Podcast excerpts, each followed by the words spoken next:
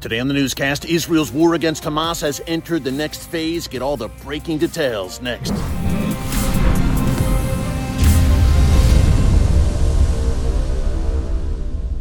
Hey folks, Erick Stakelbeck here. Welcome to the Watchman Newscast. As you can see, I am on the road right now. I'm traveling, but I wanted to come to you with a breaking news update. It appears that Israel's ground invasion, actually air, land, and sea, a broader offensive against Hamas in Gaza has begun today, Friday, October 27th. Now, reportedly, all lines of communication in Gaza have been cut. Also, reports of Israeli tanks entering Gaza and engaging Hamas gunmen. And Israel has really stepped up the airstrikes as well in recent hours. As, as I come to you around 4 p.m. Eastern Time here on the east coast of the United States. So, Nearly three weeks to the day of the most horrific massacre of the Jewish people since the Holocaust, Israel now is all in, and the ground invasion again has begun now. We don't know if it's going to be a massive amount of troops right now, right away pouring over the border into Gaza, or if there will be more limited incursions like we've seen over the past two days, we shall see in the hours to come. But I just wanted to come to you, folks, because look, every single day we've been coming to you live over the past three weeks or so since this all began on October 7th, a date that will live in infamy. So I wanted to be sure, even though I'm traveling right now and kind of running around, wanted to be sure to stop and at least give you a quick update that this ground invasion has kicked off. My friend Joel Rosenberg called it Israel's D Day. I mean, going into Gaza, look, it's not going to be easy. Keep the IDF in your prayers right now, folks. I have good buddies of mine who are on the front lines right now. My thoughts are with them.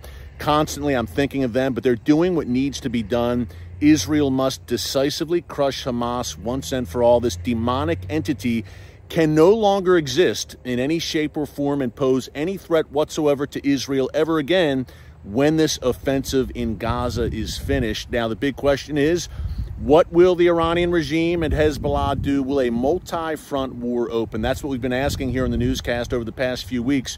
Uh, number one, something to consider that's probably going to make your blood boil on this Friday afternoon. Uh, Iran's foreign minister was in New York City last night in the United States, where I'm standing right now, speaking at the UN General Assembly as they were uh, debating and going back and forth about what to do about what's going on in Gaza right now and Hamas. So they roll out the red carpet for uh, a man who was a top official of the government that is financing Hamas and making all this possible. Sorry, as I just adjust my phone right now, coming to you kind of down and dirty today on the newscast, but you're not here for all the bells and whistles. You are here for the content. But uh, Abdollahian, Amir Abdollahian, Hossein Amir Abdollahian, the Iranian foreign minister, uh, I mean, really boasting today at the UN and saying, look, our proxies, the Palestinian and Lebanese groups, meaning Hamas, Islamic Jihad, and Hezbollah, their fingers are on the trigger. And I quote, that's exactly what he said before the UN today.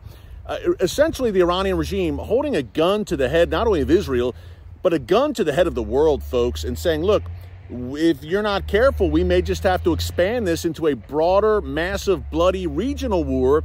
And there's no telling whether we may activate our proxy Hezbollah, Iran's most lethal proxy, some 150,000 at least rockets and missiles pointed at every inch of the world's one and only Jewish state. But Iran's foreign minister before the world at the UN General Assembly saying our finger is on the trigger. And it's no surprise because we have reports also emerging this week, folks. And by the way, October 7th would not have happened without the Iranian regime, but we have reports emerging, in case you had any doubt of that, that at least 500 Hamas and Palestinian Islamic Jihad terrorists trained in Iran in September.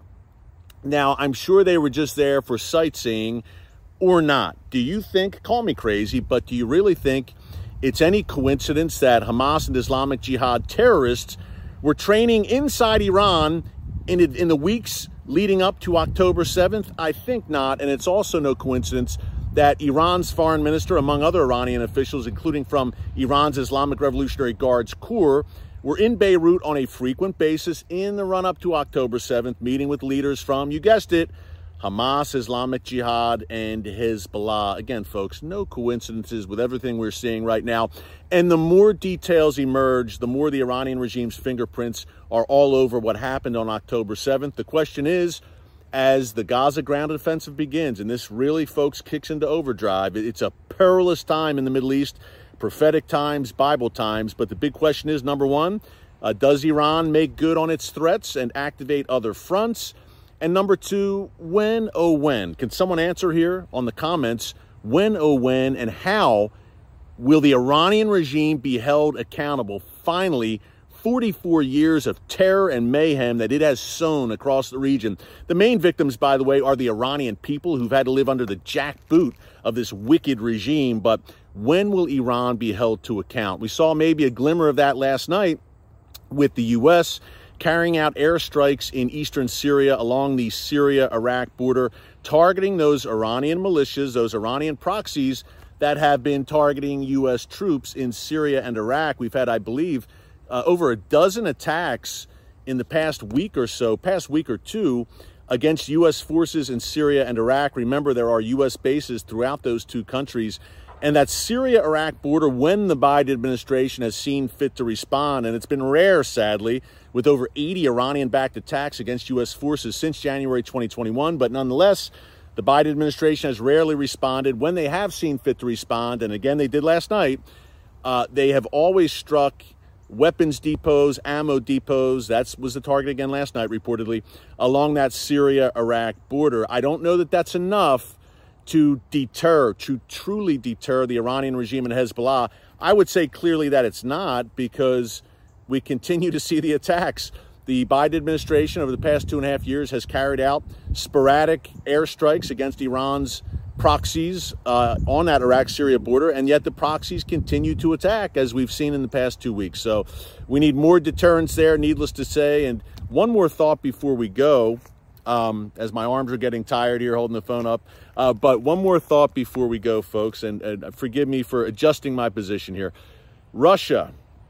Uh, embracing Hamas, and I do not exaggerate, that is not an overstatement to say that Russia is now embracing Hamas uh, Russia's deputy foreign minister yesterday hosted two delegations in Moscow, uh, including Iran's deputy foreign minister and a Hamas delegation. That's right, in Moscow.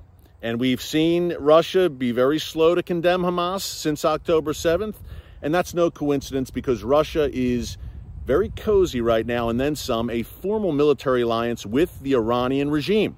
And it's growing. And Hamas is an Iranian proxy. So, of course, Russia, it would seem, would be open to embracing Hamas, and we're seeing that.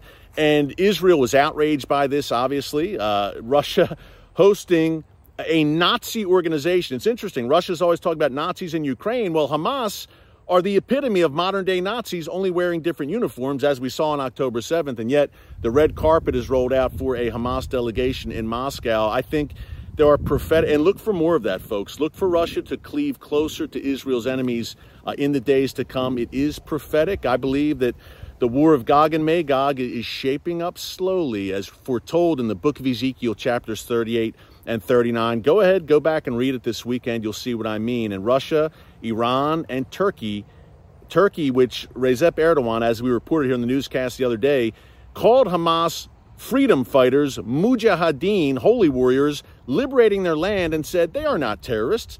That's the leader of a NATO member nation, folks, saying that. Turkey, Iran, Russia, look for that alliance to grow. Look for their hostility to Israel to grow as well. Bible times, prophetic times, and you're seeing that unfold right now in Gaza with this ground invasion, ground, air, and sea. Again, as I go here, keep the IDF in your prayers right now, folks, for such a time as this. Breaking update here. We'll come back to you this weekend, either tomorrow, Sunday, maybe both days. Keep it tuned right here in the newscast. Be sure to subscribe. Until next time, God bless you. And remember, never hold your peace.